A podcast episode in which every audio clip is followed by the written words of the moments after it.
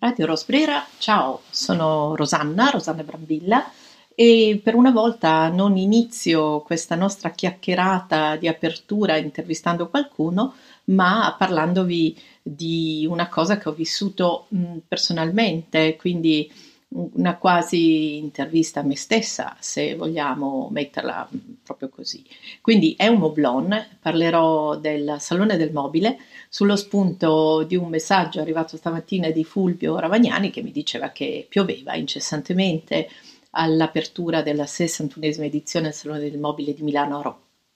Mi sono ricordata di un, inver- di un inverno, di un uh, eh, Salone del Mobile nel quale era nevicato. Mm, e, e, ricordo questi corridoi perché il Salone del Mobile anche nelle sue prime versioni aveva comunque questi passaggi, questi corridoi che erano scanditi dagli incontri, erano scanditi dai saluti, a volte fugaci, a volte invece trattenuti, a volte ricercati, che conducevano a padiglioni che agli addetti ai lavori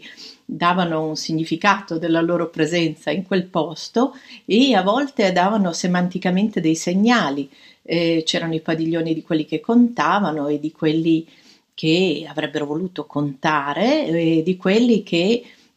questo flusso continuo di persone che si incontravano, si salutavano e poi visitavano questi spazi, eh, in qualche modo li avevano eh, eletti a tracciato di tutta un'attività molto florida che caratterizzava il settore del mobile, dell'arredamento, dell'interior design e quindi dell'architettura. Quest'oggi ho anche sentito un'intervista radiofonica che mi ha fatto pensare a una persona, eh, a un'autrice che scrive di questi argomenti e mi sono proposta di guardare anche la mia libreria con un altro occhio. Stranamente io ho messo tutti i libri che riguardano, ne ho parecchi, che riguardano questo argomento o nella parte alta alta della libreria o nella parte bassa bassa della libreria come se in qualche modo nella parte centrale, nelle librerie, nella mia testa è anche un po' il tempo presente, la mia vita, lo spazio per questo argomento mm, appunto o stesse molto su o stesse giù, quasi a darmi quello che è stato il fondamento delle mie esperienze professionali. No? Ho fatto l'architetto, ho fatto il direttore di giornali che hanno avuto una diffusione clamorosa, da cose di casa, a Brava Casa con tutte le sue edizioni internazionali, le prime versioni digitali, quando appunto nasceva l'iPad, fatti proprio col nostro co-owner Mariano Equizzi, e, ehm, e quindi una parte di vita appunto che ha in questa libreria personale nello strato che poggia a terra tutti questi libri. Sono anche storia dell'antiquariato eh, che ho transitato con un occhio eh, da, da, da, contestatrice, perché comunque avendo avuto l'opportunità la possibilità di avere eh, nell'attività di mio padre gli incontri più significativi con il design contemporaneo con i produttori più importanti di questo settore, quel mondo lì l'ho guardato quasi come si guarda l'archeologia, no? un passato che forse mi riserverò di approfondire un po' di più, un po' più avanti, perché ri, rivelerà anche qui delle sorprese che adesso, avendo avuto l'occasione di andare a guardare anche dei mercati di antiquariato, eh, grazie all'introduzione di Alessandro a questo mondo che ho sempre guardato appunto con insipienza e con incapacità di riconoscere la qualità e il valore, ma di interpretare solamente la bellezza così improvvisa, mentre invece dell'altro mondo, quello del design industriale, posso dire di aver avuto l'opportunità di vedere tanti centri di ricerca dove nascevano dei prodotti innovativi, successivamente di averne diretti e quindi di aver avuto modo di conoscere tecnologie, di conoscere modalità espressive, di conoscere progettisti che attraverso queste parti della materia in qualche modo riuscivano a creare questi pezzi che poi entravano nell'immaginario. E dicevo che oggi ho sentito questa intervista a questa autrice che ha, ha avuto diciamo, la fortuna di anche lei, secondo me, vivere il mondo dell'eccellenza di questa, di questa dimensione perché mm, è Chiara Alessi e la sentivo a Fahrenheit e notavo come sostanzialmente anche l'intervistatrice chiedeva le stesse cose che un po' si chiedevano quasi 15 anni fa, 20 anni fa. Questo mi ha confermato che questo è un mondo che a parole ehm, continua a prospettare grandi trasformazioni, poi in realtà nella ritualità, nelle modalità e anche nel fatto stesso che se ne parla tanto alla Design Week e comunque in questo periodo dell'anno a Milano in una forma appunto, io lo chiamo a volte il Carnevale di Rio perché sono manifestazioni estremamente entusiasmanti, un po' da sbornia se vogliamo, eh, di installazioni nei luoghi più interessanti della città, di sollecitazioni artistiche e creative, perché se uno va appunto girando un po' come farebbe un pellegrino che va a visitare una città fantastica, eh, vede dalle cupole ai ramage dei cancelli, e si immagina tutto che si possa intrecciare e quindi anche questa è una suggestione molto positiva. Però nello stesso tempo, anche in questa intervista e con queste domande, si tornava al vecchio adagio che era e, e, e, ve lo condivido come pensiero. Allora, proprio a Milano, eh, affitti carissimi, case alle stelle, una qualità della vita che non è eccelsa. E ciò nonostante, qui si svolge quella che è la manifestazione internazionale più significativa e quella alla quale tutti quelli che fanno questo mestiere tendono come, come momento estremo di rappresentazione, no? anche di, di idealità. È contraddizione. La seconda contraddizione, cosa che dico da anni e anche nel nostro podcast è presente in un po' di interviste,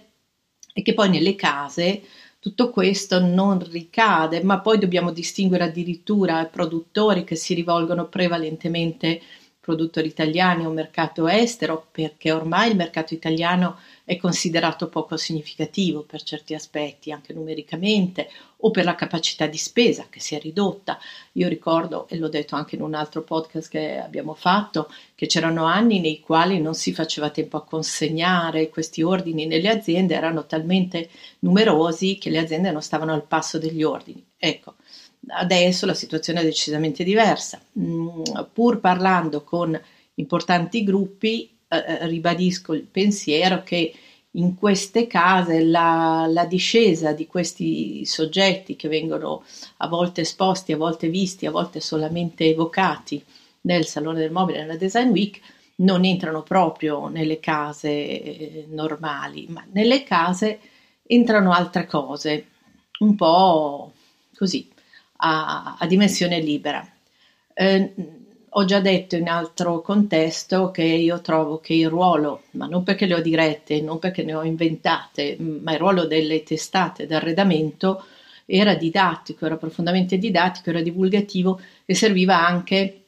a fare un po' eh, la traccia da spartiacque a una dimensione di desiderio, perché uno che vuole crearsi una casa eh, vuole vedere delle cose, le mette insieme, poi cerca di capire un po' lui chi è, dove vuole andare e, e cerca di capire l'ambiente nel quale eh, questa mh, dimensione progettuale si può calare. Ecco, le riviste vengono a mancare, c'è Instagram, ci sono i social, si vedono tante immagini,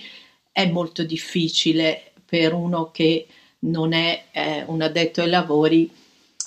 capire la differenza che passa tra tre cubi messi uno sopra l'altro o una libreria strutturata e studiata come la potevano fare i maestri del design. Stessa cosa vale, guardavo oggi, per esempio c'è una sedia bellissima di Bartoli, che è stato un designer straordinario, quattro sedie su subito.it, 160 euro. E quella è una sedia prodotta da Cartel, eh, che è stata una sedia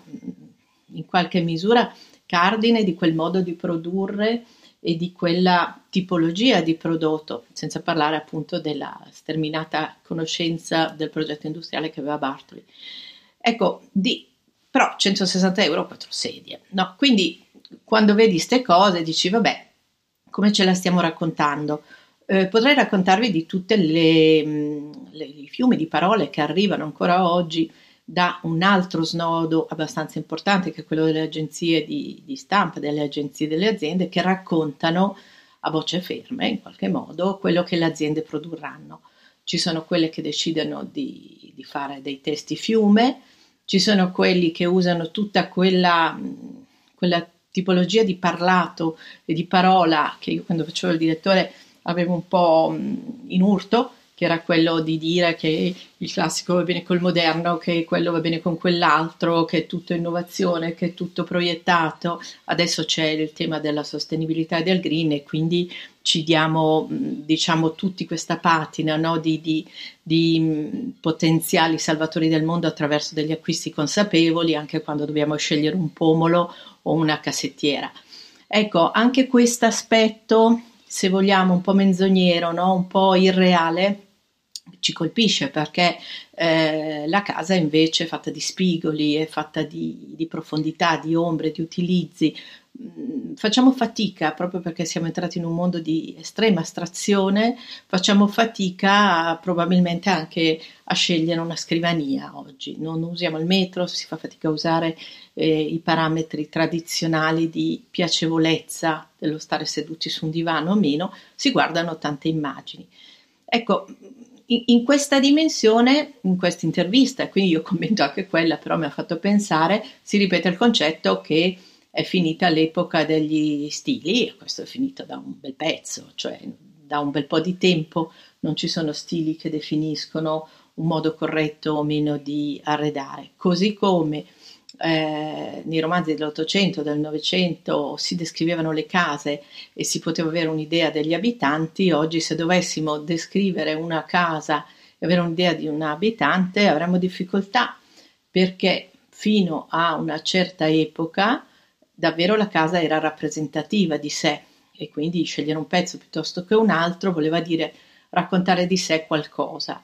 Ora mh, anche questo un po' si, si va sfaldando, perché se noi mettiamo un pezzo preso da una piattaforma online e lo mischiamo a una cosa che magari appunto è quella di, del design di Gioia Colombo piuttosto che di un'altra cosa, a parte quelli molto didascalici che lo sanno eh, raccontare, gli altri fanno dei grandi pastoni. Io ho assistito anche un perito che guardava un prototipo, direi, non commercializzato di Frau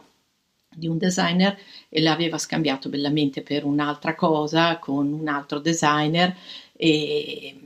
e, e, e qui perché anche in questo mondo eh, la superficialità nel racconto è, è impazza, un po' impazza. Cosa succede? Che le nuove generazioni probabilmente eh, guardano alcune cose come si guarda al Museo di Scienze Naturali e i dinosauri e non si riesce, le nostre generazioni intermedie, non riusciamo a trasferire quello che davvero se mettessimo in fila degli archivi interessanti, penso all'archivio di Castiglioni che rischia di chiudere, penso agli archivi, agli archivi che non ci sono di, di, di attività imprenditoriali ed attività ehm, artistiche che hanno fatto davvero la storia di un modo di abitare. Oggi